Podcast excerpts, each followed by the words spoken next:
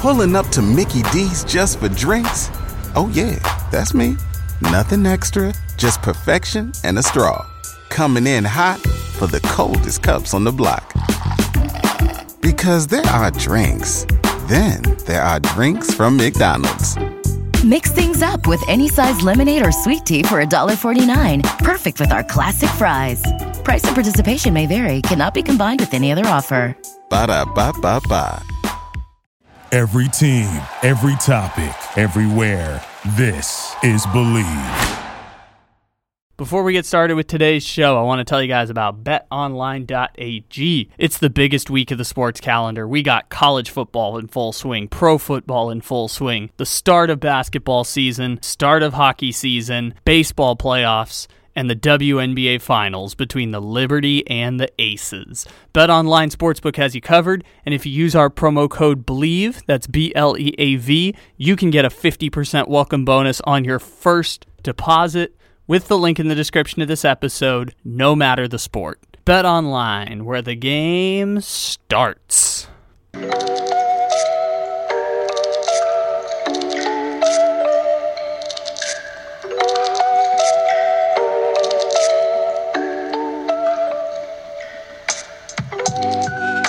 Good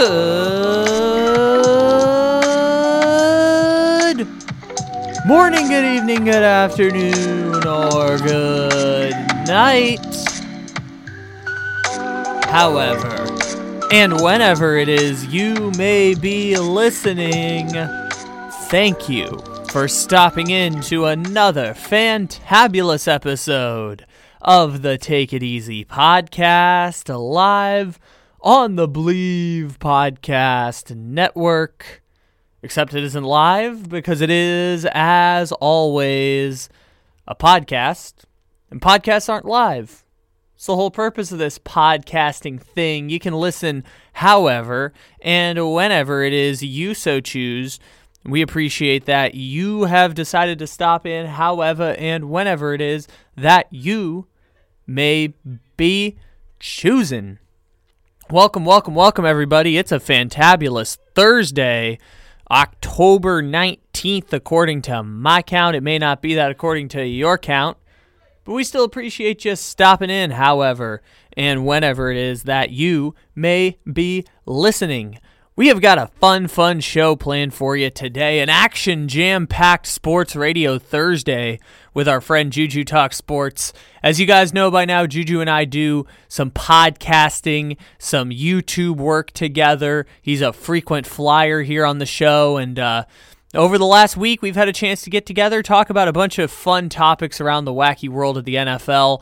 Uh, and I wanted to share a bunch of those with you today from uh, our YouTube channel, the Slumpbuster YouTube. You can check that out uh, with the link in the description to this episode. If you want to watch us, watch this video media, this audio medium on video, you can check that out as well.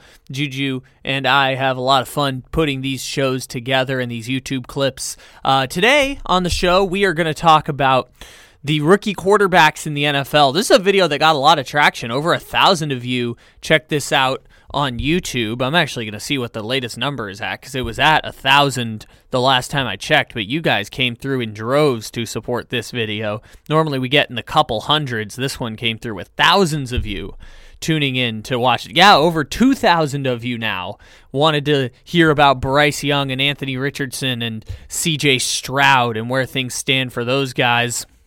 We're going to talk about how the Pittsburgh Steelers are 3 and 2 cuz I don't understand how the fuck the Pittsburgh Steelers are 3 and 2. Maybe you guys can help me understand how the Pittsburgh Steelers are 3 and 2 by leaving comments either on our podcast or in the the YouTube video talking about the Pittsburgh Steelers being 3 and 2 despite the fact that I don't understand at all how the Steelers are 3 and 2 or how they're 9 and 4 over their last 13 games. Nothing about that makes sense. We'll talk about that today on the show.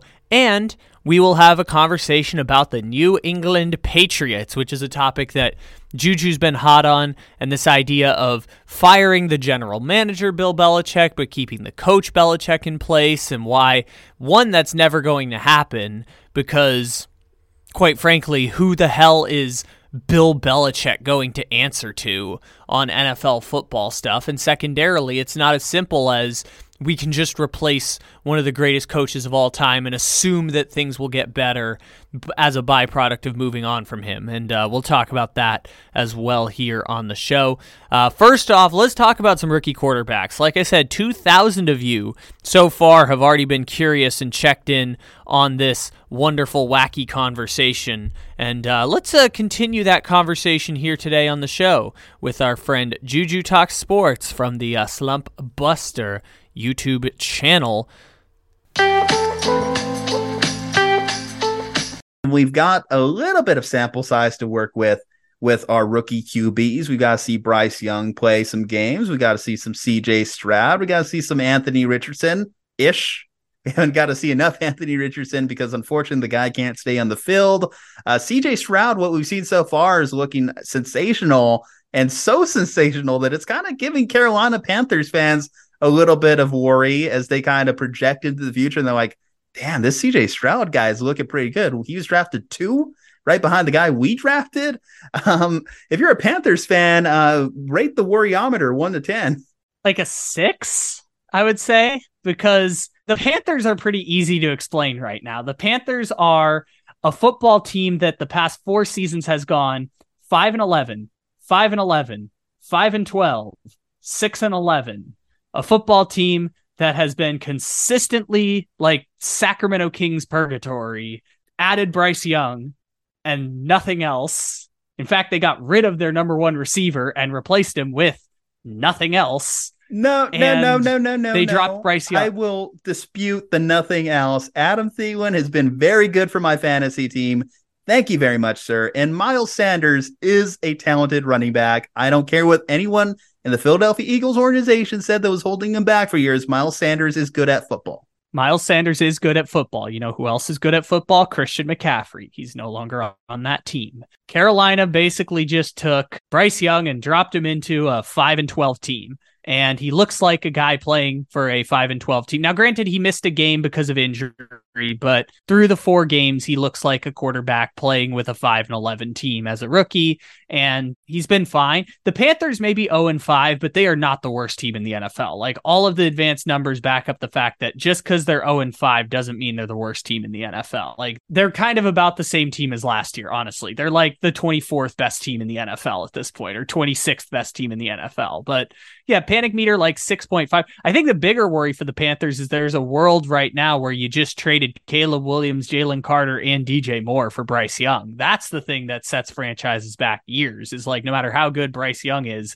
you cannot give up a number one draft pick, Jalen Carter, and DJ Moore in exchange for a franchise quarterback that you're unable to build around. That would be giving me more worry than any performance Bryce Young has given so far. but uh, again, just getting compounded by the fact that CJ Stroud has looked good.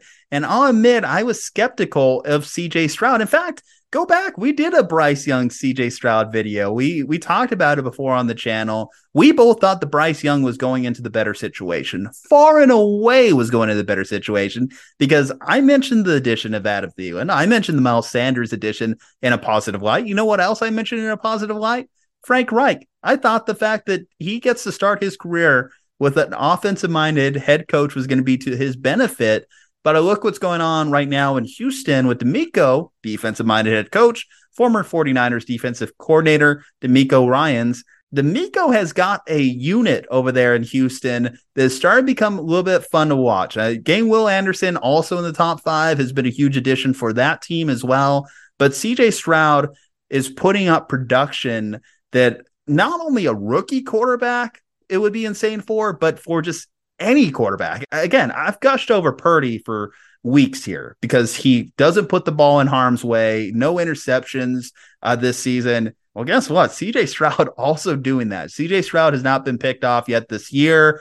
Um, he would have led the game winning drive for the Houston Texans this past week, a week after decimating the division leading AFC North Pittsburgh Steelers. A week after doing that, he almost led a comeback drive or would have led a comeback drive against the Atlanta Falcons. Falcons, apparently Desmond Ridder heard about our benching video and decided, you know what, I'm just going to pull one out of my ass here and win this game. Managed to get Younghoe Koo in field goal range, and Falcons stole that one. But this Texans team could have very easily had their third win of the season, and it would have been impressive in doing it. So CJ Stroud deserves all the credit in the world for what he's doing, and I- am excited for his career. I mean, there's even a narrative starting build. Is he the best young quarterback in the AFC South? Not only is CJ Stroud doing it with all the the points that you mentioned, in addition, his number one receiver is Nico Collins, and he has had four starting offensive linemen that have been out this year. Tunsil's back now, but Tunsil missed games early in the season. Kenyon Green, former first round pick, he's on IR. His season, I think, might be over. Josh Jones, the guy they traded for to start at left tackle in place of Tunsil, he's been out so far this season. And Juice Scruggs, which is an excellent offensive lineman name. Juice Scruggs has been out for the entire season so far for the Texans. So doing this without his starting offensive line has been equally impressive for our guy CJ Stroud. I heard the same points that you did and just think CJ Stroud looks like a 10 year starter in the NFL right now. Like, like all the evidence so far is pointing to the fact that regardless of what the Texans do to support him, whether uh, I forgot the name the offensive coordinator, but he came from San Francisco, whether he is able to stay with Stroud for years and years and whether or not the Texans are able to support him appropriately. CJ Stroud looks like a 10 year NFL starting quarterback. And that puts him in a class of one of the 16 best quarterbacks in the NFL, maybe the 12 best quarterbacks in the NFL. If I feel confident walking away saying that guy is going to be a starting quarterback in the NFL for 10 years. I think CJ Stroud has been really, really good and is on his way to winning Offensive Rookie of the Year. And even if the Texans finish kind of mid, I think they've already exceeded my expectations for this year. If they're a scrappy 7 and 10 who knocks a couple teams from the playoffs out, then uh, I think you chalk this up as a very successful season for the Texans and feel like they're actually building towards something. So Bobby Slowik is the name you were looking for. He was the passing game coordinator for the 49ers previously before falling to Miko over to Houston. So you know if CJ Stroud season continues, Bobby Slowik is going to be at the top of most vacant head coaching list or demand for hiring a new OC. So Bobby Slowik putting his name out there. You mentioned that you have reaffirmed that CJ Stroud is a 10-year starter in the NFL. I would like to say, based off what I've seen when he's on the field, that Anthony Richardson has shown a similar ability to be a 10 year starter in the NFL. The problem is the fact that he's been hurt three times in the first five weeks of his NFL career has me wondering if Anthony Richardson could even be a five year starter in the NFL, not to any fault of his own, other than through injury, because we know how physical he is. We know how gifted of an athlete he is, but he just can't keep playing this way if it's going to keep knocking him out of the game. So he has a shoulder injury he's dealing with right now. He's going to miss a few weeks. That's what the word is out of Indianapolis. And it's a shame because I thought that out of these three quarterbacks, especially in his rookie year, he could have shined with Shane Steichen as the head coach in Indianapolis. We talked about Anthony Richardson before on another video, and we said that he does have the skills in this offense to succeed. He can't succeed if he's doing it on the sidelines. And that's what we we've seen a lot about Anthony Richardson. So health, I mean, health is a big factor for any NFL player, but how much more concerned are you seeing Anthony Richardson through the early goings here? I mean, the injuries are a big deal, right? Anthony Richardson is a quarterback with a big physical body and if injuries start to derail his career it's one thing that could fall one after the other. Now granted the two injuries they had so far are concussion and shoulder which uh, last time i checked are two of the most chronic injuries that you can find so far for quarterbacks or for any nfl players in terms of like possibility for this having long-term effects on your career. I don't know where anthony richardson stands at this point but i know that and this is something that we probably all overlooked the start of the season the Colts are very talented.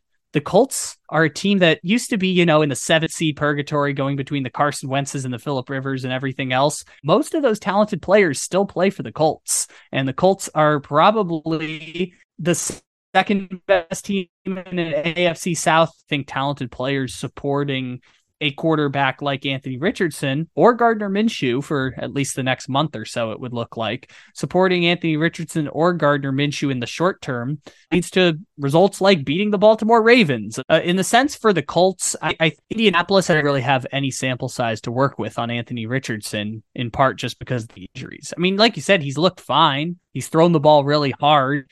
Michael Pittman Jr. likes playing with him but we really have no sample size to build on with Anthony Richardson. Yeah, and it's concerning. I, I guess I'm just scared for the player, just like seeing him get so banged up here in the first few games of his NFL career because I just have to project outward because at some point he's going to be asked to play a full 17 game season. At some point, if the Indianapolis Colts are going to do anything during his tenure with them, he's going to have to play a full season. And I just wonder if we're ever going to be able to see a full maximization of everything good that is Anthony Richardson if he's just not able to stay on the field. If you're an Indianapolis Colts fan, you certainly have felt this pain before with Andrew Luck. Hopefully, we're not seeing history repeat itself with um, Anthony Richardson, especially because he's obviously, I mean, just the combine numbers speak for themselves. He's a better athlete than Andrew Luck, too. So we kind of want to see that in action. Uh, going back to Bryce Young a little, let's backtrack a little. So I, I think that there is still hope for Bryce Young. I'm not going to completely write him off quite yet. It's is some growing pains, obviously, as you mentioned, for a rookie quarterback. But the the size concern has been mentioned as well. You know, the fact that He's also had an injury within the first few weeks of his NFL career. Processing speed just hasn't really been there for him. In a way, he's kind of looked a little overwhelmed through this first early going of the season. I kind of wonder how they're going to work on building that up because I don't think this season is going to get better for the Panthers in terms of not getting blown out, not getting beat up. I mentioned in another video that I think Brian Burns might be on his way out because the Panthers at a certain point just also need to maximize trade assets. So they they're still rebuilding this team and retooling this team as they go. So losing a DJ Moore, that sucks. That could have been a guy that Bryce Young could use. You mentioned Christian McCaffrey, losing him. That sucks. That could have been a guy that Bryce Young could have used. But it's also just part of the game. It's trying to work the salary cap. It's trying to get younger, cheaper, talented players. Um, so it's just going to fall a lot of pressure on the GM and Reich if Reich is going to have longer than a year to be able to draft players around Bryce Young that can fit his skill set. I, I, would say it would only help for them to be back in the top five. But as you mentioned, they traded away a draft pick uh, to get where they are here. So I, I don't know. It's that's probably the downside for the Panthers. Yeah, I think the Panthers are your classic three-year project with a quarterback. You know how uh, with like Tua, we were like year three the big year for Tua. Let's see what he can do. Or year three's the big year for Justin Fields. Like this is going to be a classic three year project with Bryce Young. They are going to, over the next two years, accumulate talent that will hopefully support or not. They might not do that because they're the Panthers and they're just a poorly run organization. But they will try to accumulate talent around Bryce Young so that by year three, he has all of the support that he needs to reach his potential and make that big leap that we saw with Tua, or we're starting to see with Justin Fields, or counterpoint we didn't see with Baker Mayfield. so that's kind of where Bryce Young is. And that's different than the other rookie quarterbacks. Richardson, the Colts have a puncher's chance of winning the AFC South this year. So, like, they're trying to balance developing Richardson with also hey, we could probably win the AFC South this year uh, if the Jaguars open the window for us. Uh, and, and with the Texans, uh, Stroud might be kind of like Justin Herbert, where like right out the gate, you see the results, you see that he's franchise quarterback, and then you can work from there. Like with Stroud, we've already seen the results that he might be a 10 year franchise quarterback. With, with, Bryce Young, it's going to be a classic three year building project. Uh, and uh, who knows? The Panthers might support him, they might not. Uh, you're a bigger Adam Thielen guy than I am. I don't think that that's a long term shot well, at a number one yes, receiver. But obviously, it's not. Obviously, Adam Thielen uh, can't be your wide receiver one forever because Adam Thielen's old. Adam Thielen's old, but he still gets it done. He would be great as a wide receiver two on a team that was built to win now. The Panthers decided to offer him all the money in the world that they could to get him. And that's where we are right now with Adam Thielen being the number one wide receiver in Carolina. They need I don't know, like Minnesota, they need a Stefon Diggs. They need a Justin Jefferson to pair alongside him. They, you know, they could have really used a Marvin Harrison Jr. Doesn't look like they're going to have an opportunity to go get that guy. um, but yeah, you know, like exactly right. Like, what if, what if they had, what if they had been at the top of the draft and could have picked Brock Bowers this year? Like, what if you could have gave Bryce Young Brock Bowers? That would have been so awesome. But they had to trade all of their draft picks to get Bryce Young in the first place, simply because they couldn't tank correctly. They just they're incapable of tanking correctly. That's been the Panthers' motto for four years now. It, it's going to be funny knowing that they also made this trade with the Bears because normally you would look at the Bears and think, oh man, this team is this going to be like one of the greatest draft heist in NFL history? But then you remember the team that got all the assets and picks out of it was the Bears, and we don't trust them to actually make it happen. I guess if they get Caleb Williams, sure, uh, that's also going to be a weird situation in its own right. Certainly, depending on what Justin Fields does the rest of the year and try and figure out that mess. But yeah, it, it might just be ultimately a lose lose trade if this Bryce Young thing just doesn't work for Carolina in general. Maybe, hey, Bobby Slowik, when he gets his NFL head coaching job, maybe it's in Carolina and they can work from there, putting Bryce Young in essentially the Shanahan family offense that continues to dominate the NFL. Because again, CJ Stroud, he seems to be benefiting from that. Like we talk about it every year, right? Kevin O'Connell just making the Vikings offense look amazing. Uh, Sean McVay, LaFleur, Shanahan, all these guys coming out of these offenses. Mike McDaniels, can't forget about the shining example this year, the league's favorite son this year. Mike McDaniel looking amazing.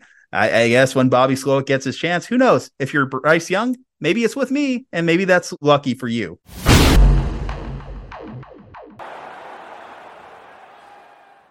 Okay, so the Steelers three and two, coming off a huge win against their bitter rival, the Baltimore Ravens. Every time the Ravens and Steelers go head to head, you know it's going to be a knockdown, slugfest, weird result of a game. And the Steelers have just been found themselves in a number of weird result games dating back to last year. Kyle, I know that you are just mesmerized by what is going on in Pittsburgh. We start off week one. We think they're one of the worst teams in the league. And here they are again, three and two with two wins against division rivals. It's it's insane, man. Hail to Mike Tomlin. It'd be so infuriating to be a Baltimore Ravens fan because the Baltimore Ravens are clearly good. All of the evidence and all of the data backs up the Ravens are a good team. It just has to be so infuriating that in that game where they should have scored like 34 points, had two drop touchdowns that led to zero points on drives. Like being a Ravens fan just has to be so infuriating at this point because Pittsburgh, I don't understand how Pittsburgh won that game. Not even a little. I don't even understand how Pittsburgh wins any of these games. Can I give and you an answer? I look up. Can I give you an for it. answer? It's TJ Watt. What TJ Watt is doing for that team, he is single handedly winning them some of these games. Heck, even the Niners game, he was out there forcing fumbles, two sacks.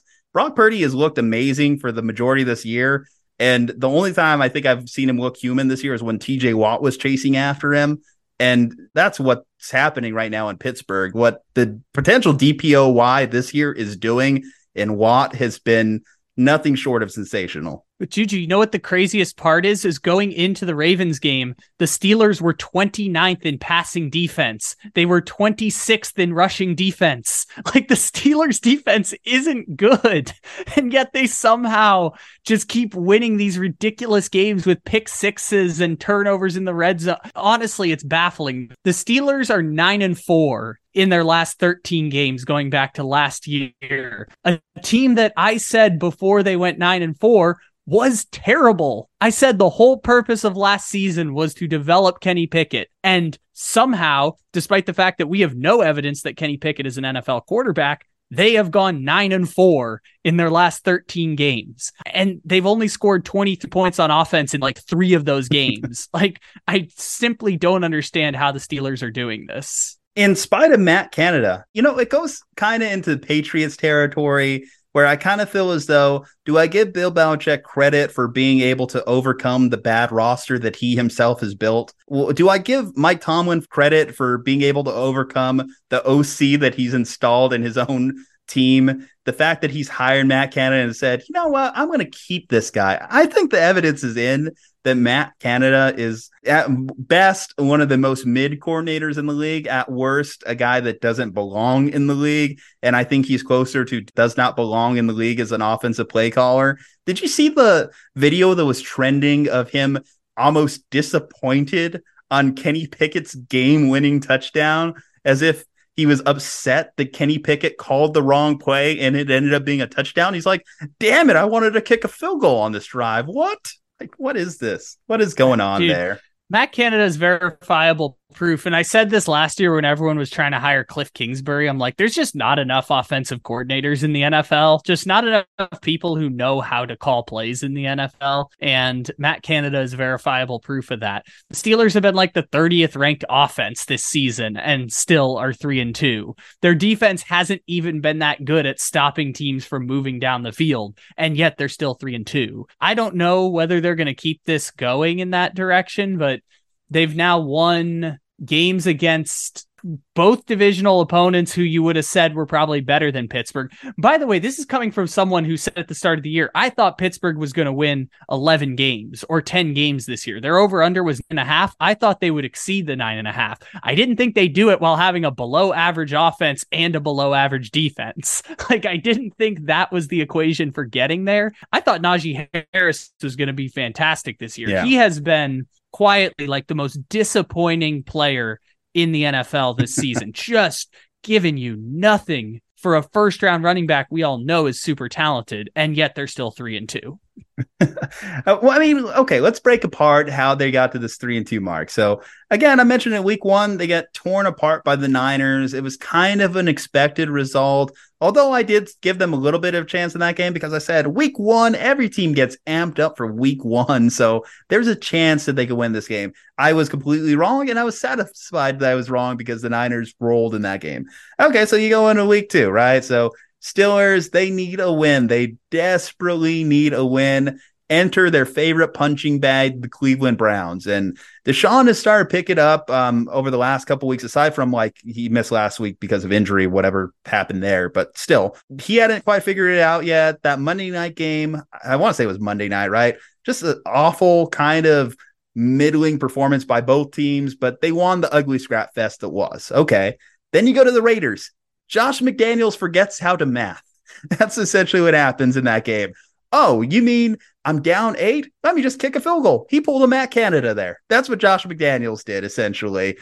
Josh McDaniels Big forgot how to do math, forgot how to math, and the Steelers ended up uh, winning that game, albeit they had a huge lead. So I'm not going to completely dismay that. The the Raiders were in comeback mode anyway. Um, Houston, see, I don't know what happened to Houston, but at this point, I'm ready to start to say that CJ Stroud is really good at football. So I think that we may just be seeing a young quarterback ascend, and the Steelers were the victim of that result.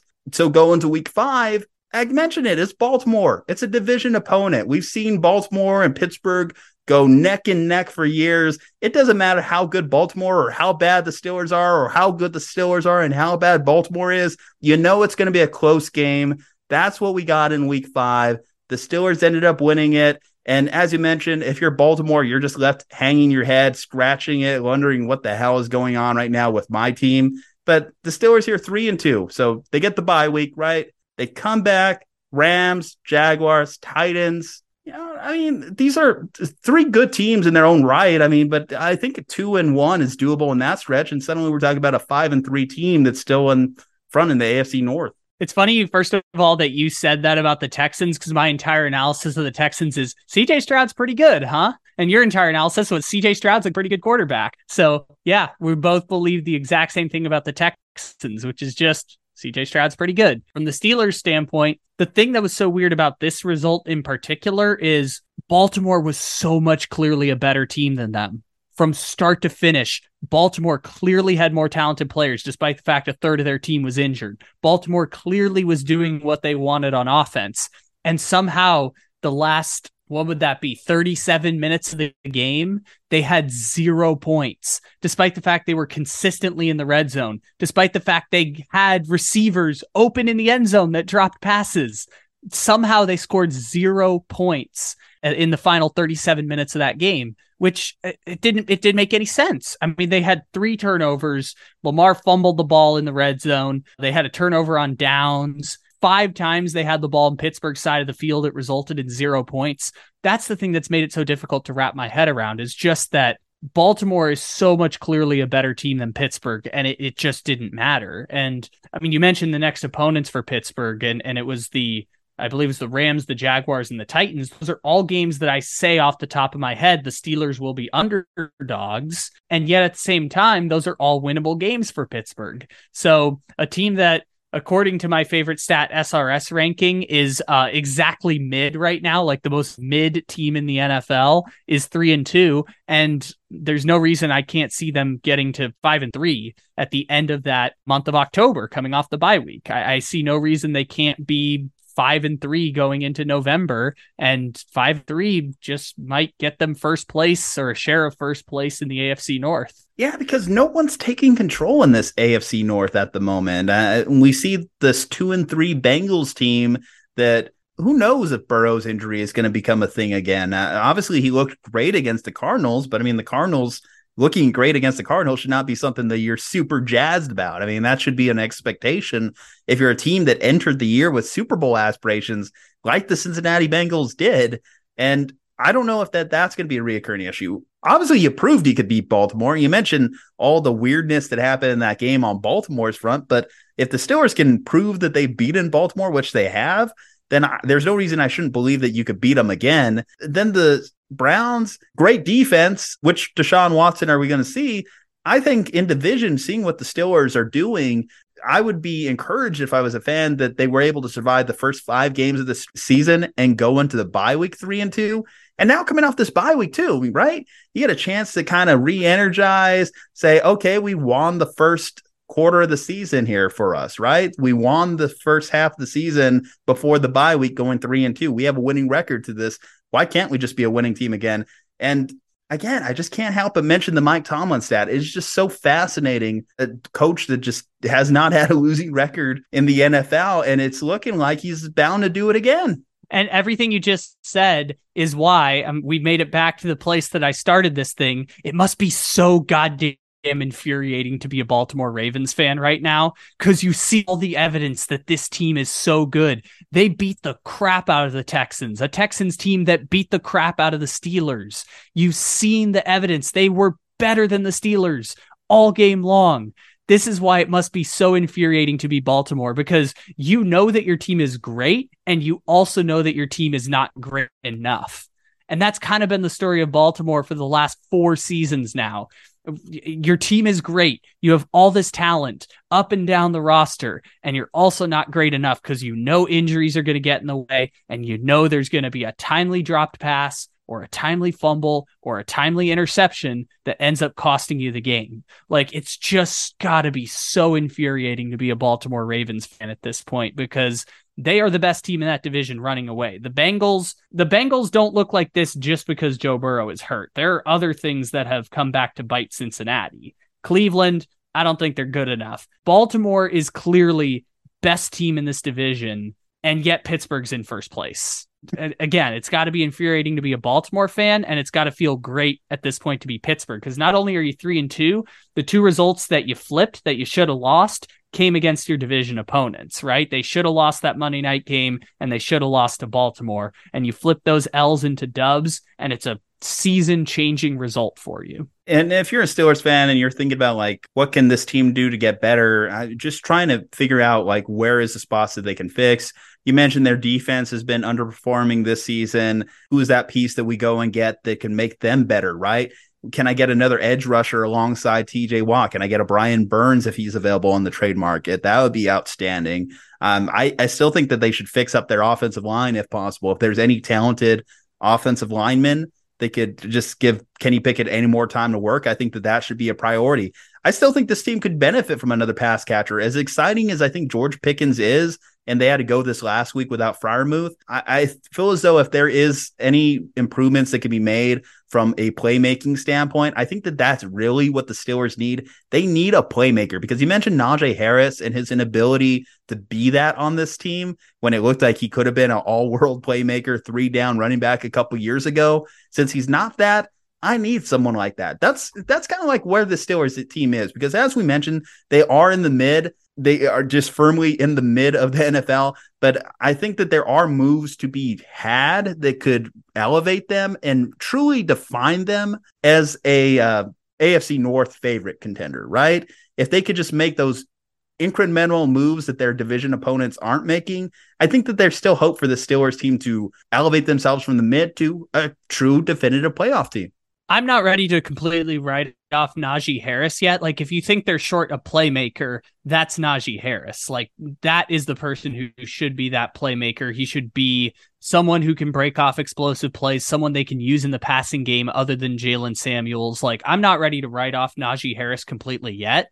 Part of that is because he's on my fantasy team, but also I believe in Najee Harris because he's just the greatest physical specimen at the position I used to say since Derrick Henry, now that Bijan Robinson's in there, like those are like the physical specimens that are so unique in the sport. Uh, on the defensive side of the ball, I agree with you. Minkah Fitzpatrick has not been the player that he was uh, three or four years ago when they were 12 and 0 to start the season. Devin didn't turn into something. He's now gone. On defense, I think they probably need a piece or two still. Uh, on offense, I think it's just a byproduct of they're not using the pieces in the kitchen correctly. I mean, it sucks that Diontae Johnson got hurt and and maybe they could use like like a third receiver in a trade, uh, go and get like a Josh Reynolds or something. But I think the, the, the offensively the pieces are there. They're just not really putting them together correctly. And maybe maybe part of that's Kenny Pickett.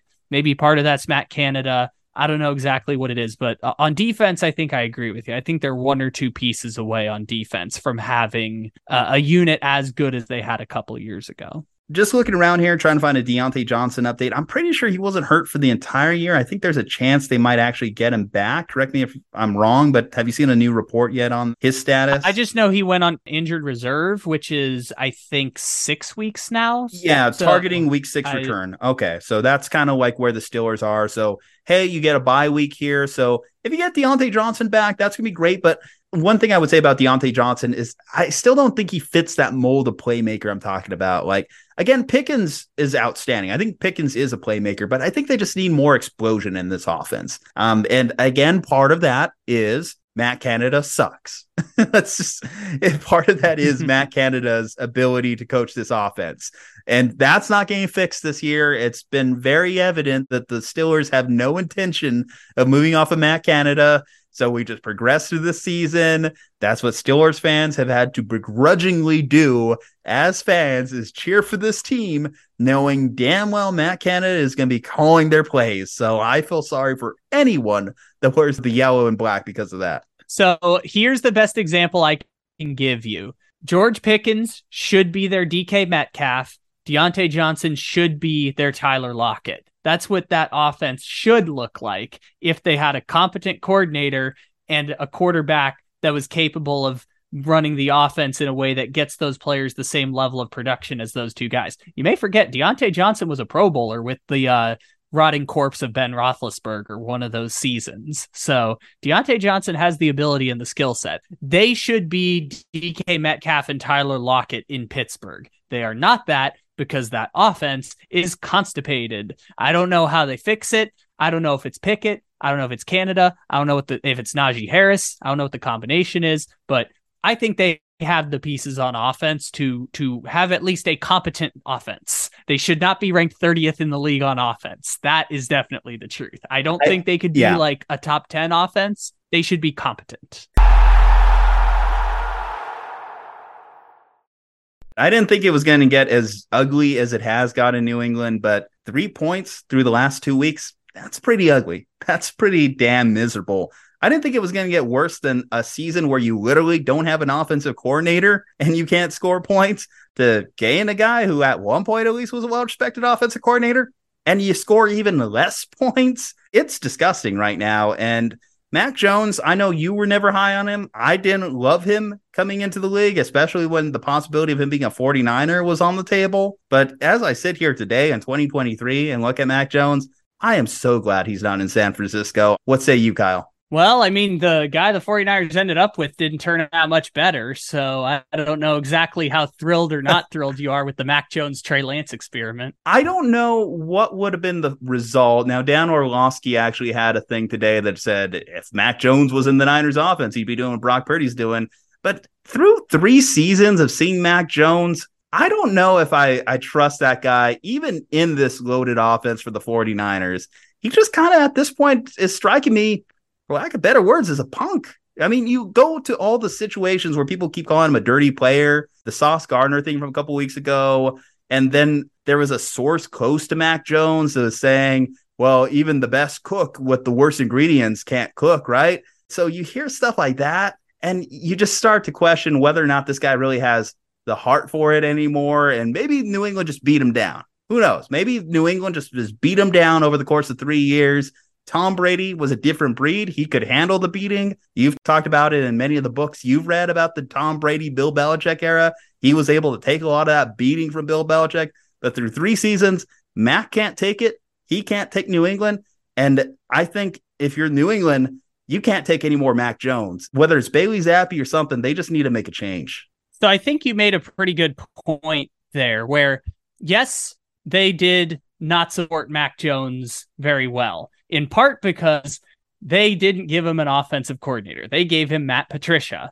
Uh, maybe if McDaniels had stayed for all three years, it would have looked different. Also, uh, this was circulating on Monday Night Football when Jakobi Meyers was going off for the Raiders that Jakobi Meyers and Juju Smith Schuster got the exact same contracts. And Jakobi Meyers, who for like weeks couldn't find the end zone with the Patriots, is now flourishing as a wide receiver two on the Raiders, while Juju Smith Schuster has basically no stats this season for the Patriots. So, like, the Patriots signed Jonnu Smith, Hunter Henry, traded a second round pick for Mohamed Sanu, signed Juju Smith Schuster. They've just failed at every turn to provide skill position players for Mac Jones and didn't give him a coordinator. At the same time, Mac Jones was never going to light up the league if he had get, been given proper assistance like I said during the preseason and stand by it still, like Mac Jones is a quarterback whose game is predicated on accuracy and he's not an accurate quarterback and he turns the ball over a lot. Like that's kind of a problem when that's what your game is built on. And so old Dennis Green joke, they are what we thought they were. Blake Jude, my friend who, who's an NFL draft scout, had Mac Jones graded as a third round prospect. Mac Jones is playing like a third round prospect someone like a Kenny Pickett, who was graded as a third rounder, someone like a Drew Lock, who was graded as a third rounder. That's what Mac Jones is performing like. It's just the hype machine that came around Mac Jones maybe being the third pick and the Niners potentially trading three first round picks for him and then him being the replacing the guy who's replacing the guy in New England with Tom Brady like everything around Mac Jones just got all out of control the expectations were set in the wrong place and now he's kind of a disappointment just because of where the expectations were set. But he hasn't been a terrible NFL quarterback. He's been a good starter. And once you have to pay him 25 million, we would prefer not to. I mean, can we talk about those expectations a little bit? Because if you're a Patriots fan, especially if you're a new generation's Patriots fan, basically our age, you got used to watching Tom Brady and Bill Belichick for 20 years. So to see Mac Jones out there is infuriating to see a below average quarterback just trotting out there week after week and no definitive answers coming to his aid because I just don't see the recourse in this season for the Patriots. And I think that we're currently in blow up mode because, okay, they're one and four, right? I'm trying to find wins on the calendar for them, and I am struggling to find wins for this Patriots team. It's very bleak because when you talk about going through this last stretch of games and scoring again three points. Three points. They cannot sustain a drive. Their defense is beat up. They're dog tired because they're just out there on the field the majority of the game, like 90% of the game, it feels like, because three and out, three and out, three and out. I'm sure you saw the memes circulating of the stat of how many pick sixes Mac Jones has thrown in his young career versus Brady in the entirety of his career. Just appalling. And this is heck even worse than the Cam Newton solo year we got in New England because the offense at least had moments of excitement. This is a boring, generic, tired offense that it just hurts my eyes to watch as a football fan. I peeked into this game and I regretted every second I saw Saints versus Patriots on my TV. It was a bad experience to watch. Like it gave me trauma watching that game. I almost lost hope. And then my team decided to put up 42 on Sunday Night Football. And then all that hope was regained, of course. so the Patriots this season feel like a good example of the genius of Bill Belichick and the faults of Bill Belichick. And uh, Bomani Jones made a great joke that was basically like, if you want to know how long 20 years of dominance as a head coach buys you, it's three years and four weeks. That's how much being a great head coach buys you in the NFL. But look, the New England Patriots have not been top 20 in the NFL in offensive DVOA since Cam Newton's first game as a Patriot, since week one of 2020. That was the last time New England was ranked top 20 in the NFL on offense. And so what's interesting for the Patriots right now is that for years they were able to sustain success despite never having a good offense. It was the Patriots back in 2021, Mac Jones's first season that made the playoffs. Remember that? They they made the playoffs. They gave up 45 points to the Buffalo Bills, but they did make the playoffs that year. And they did have Pro Bowl Mac Jones. I should last add. year. Oh yeah, that's right. Pro Bowl Mac Jones right there with Pro Bowl Tyler Huntley, right? The, Pro Bowl. Both of them were, were in the Pro. Yeah, exactly. They were bottom 20 in the league, but still had a Pro Bowl quarterback, which is just because 10 people said no.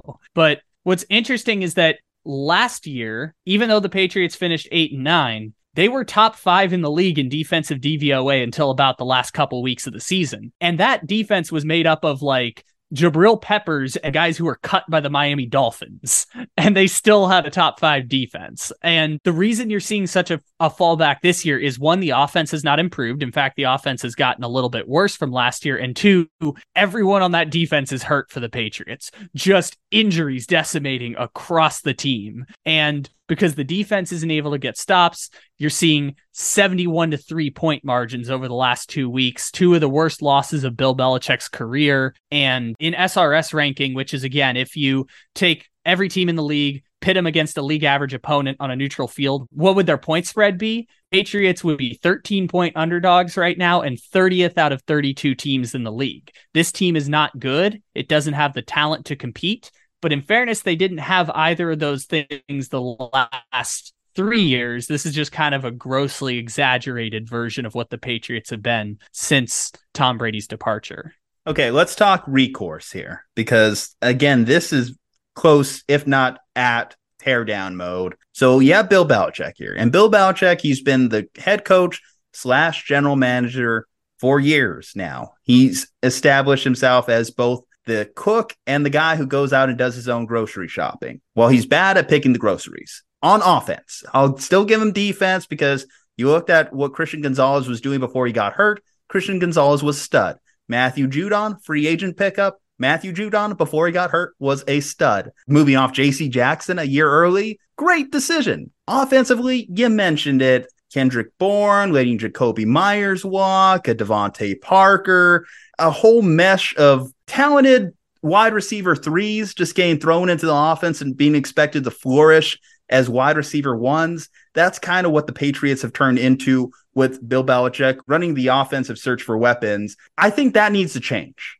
If we're going to continue to keep the Patriots, Bill Belichick marriage together, that needs to change. And maybe it starts with an ultimatum season, ultimatum season. Bill, we love you. We don't want to move on. We don't want to end this partnership but it's time. You have to cede some control. And Bill Belichick, we know that he's established himself as the greatest coach of all time. He's earned his ego. But if Bill can't take that ultimatum and kind of accept that this is the place they're in, then that's when the Patriots have to force his hand and say, All right, Bill, you don't want a GM? Well, guess what? You're retiring. But no, Mr. Kraft, I'm not ready to retire. No, no, no, Bill, you're retiring. Bob, I'm not ready to retire. Bill, you're retiring. And that's what the conversation needs to be because if Bill can't accept that he needs a GM at this point, then you need to start looking for options outside of Bill Belichick as the head coach of the New England Patriots. And I, I mentioned a trade possibility, something crazy. I threw it by you guys in the group chat, but I'm going to throw it out here again. I look at the Los Angeles Chargers right now, and you know I have been hypercritical of Brandon Staley. They are a head coach away. They have a one one of the top five quarterbacks in the league right now in Justin Herbert in terms of sheer talent. They have offensive playmakers on the field. They have a defense that has been underperforming for years. Why not get the greatest defensive mind in football history to go reshape your locker room? And the offense, you can figure it out. Hell, keep Kellen Moore there to call plays. Kellen Moore, Bill Belichick, added together. That sounds pretty awesome to me. If I'm the Chargers right now, what can I offer? Hey, Patriots, you want Austin Ekeler? Hey, Patriots, you want a first round draft pick, a second round draft pick? We'll make it happen. We need a coach. You have a coach. Let's make it happen. I think the Chargers should trade for Bill Belichick. So here's where this is going to fall apart. Not specifically the Chargers thing, but just the idea of moving on from Bill Belichick. One, Bill Belichick is too good for that job. Bill Belichick is too good for going to be the coach of the Chargers with Kellen Moore. Now, if Kellen Moore wants to go be the offensive coordinator of the Patriots, now we could have a conversation. But I don't think that's going to happen with the Chargers. Bill Belichick has this job security because the odds of them finding another Bill Belichick are so astronomically small that you have to have so much gall to think that you can do it again. And it doesn't even have to be Bill Belichick in terms of the levels of success. We will probably never see anything like what, well, Kansas City's going to try, but we will probably never see anything quite like what New England was and what New England built pre Tom Brady, during Tom Brady's prime, and then the back end of Tom Brady, where they still managed to win two championships without an MVP level Tom Brady. I guess Tom Brady won an MVP the year they lost the Eagles. So, like one championship, non MVP Tom Brady. And they are not going to be able to find something as good as what Bill Belichick is. And so that's the quagmire that they find themselves in. The odds of trying to replace the Patriot way are so difficult and so astronomical that they might just keep digging their heels in for more seasons. And I don't think that anything will change. I don't think there's real recourse there. They are invested in Belichick. Robert Kraft is a smart owner. Robert Kraft knows where his bread is buttered and where it has been for years now. He's never had a good relationship with Bill Belichick, and yet Bill Belichick delivers the results, and Robert Kraft knows what he has there. If they try and move on from him, we know they're not going to be able to find another Bill Belichick, right? There's not a whole lot of talent that makes this job appealing. No one wants to be the guy who replaces the guy, right? No one wants that. No one well, wants to be the guy who replaces the guy. That, that's literally where the Patriots find themselves in with Mac Jones replacing Tom Brady. I mean, no, there was Cam Newton in between, but replacing Tom Brady. But you mentioned an interesting statement there where Robert Kraft knows that his bread is buttered. The bread is Bill Belichick. The butter was Tom Brady you are out of butter and you've been trying to replace it with that. I can't believe it's not butter crap. That's what Mac Jones has been. You've been trying to put some margarine on that piece of toast for years. And it turns out you're just smushing it into the dough. You're just kind of like breaking apart that piece of bread. Um, at, at this point, you know, I, I just don't think that Bill is going to ever find himself in a position to get another Tom Brady, right? Which again, that's a million to one shot in itself, right? The fact that they were able to get Tom Brady where they did. Happy accident, pick 199. We know the story, we know the fairy tale, but their only option at this point, realistically, is to land themselves in the top five of an NFL draft, which I guess you would say they're on pace for this season, right? One and four, they can find themselves well within striking opportunity at a franchise quarterback. Should it present itself? Whether that's in the form of Drake Maye, because I just don't see them being bad enough to get Caleb Williams. When I look around and see the other states of other bad teams around the league, and yes, I think Mac Jones is a bad quarterback. Yes, I don't think Bailey Zappe is going to be a huge improvement. But with the heart and soul of what is a Belichick team, the do your job culture, I, I think it's still going to produce at least what three more wins this year. I'm struggling to find wins, but I'm sure there's going to be three more wins this year, whether that's beating the Jets again or some late November game that we're not expecting and they sneak up on someone. It's going to happen. So I just don't see them getting a Caleb. Why I mention again the Belichick trade is we know Belichick is great when he has a great quarterback. I need to get him another great quarterback. And if he wants to pass Shula, if he wants to end up as the all time winningest coach in NFL history for his career, I think he should also kind of want to change as well. I know that there's the lure of the power that he has in New England, but even that's fading. I'm sure he reads the press. Bill Belichick will never tell you to your face that he reads the press, but he reads the press clippings. He knows what's going on in the world. He knows how people are viewing him ever since Tom Brady left and won a Super Bowl himself.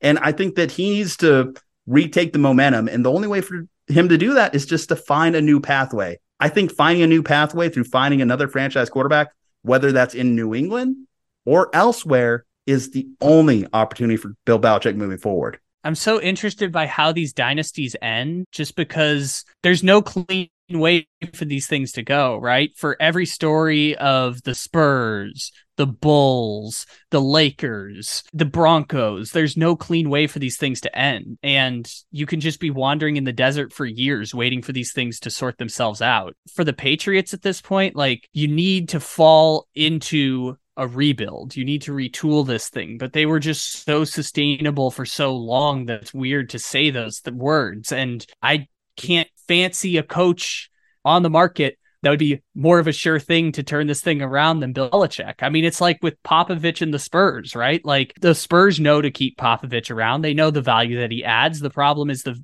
players on the team. Power dynamics are what they are. And I think we're just going to ride this out until Bill Belichick has decided he doesn't want to keep doing it anymore.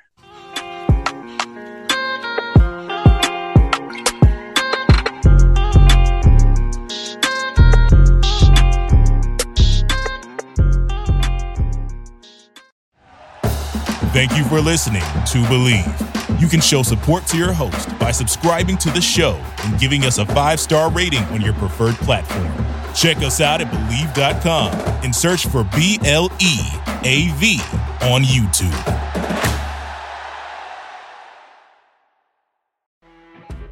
You know, when you're listening to a true crime story that has an unbelievable plot twist that makes you stop in your tracks? That's what our podcast, People Are the Worst, brings you with each episode. I'm Rachel. And I'm Rebecca. We're identical twins who love true crime cases that make you say, didn't see that coming, and we hate the people responsible for them.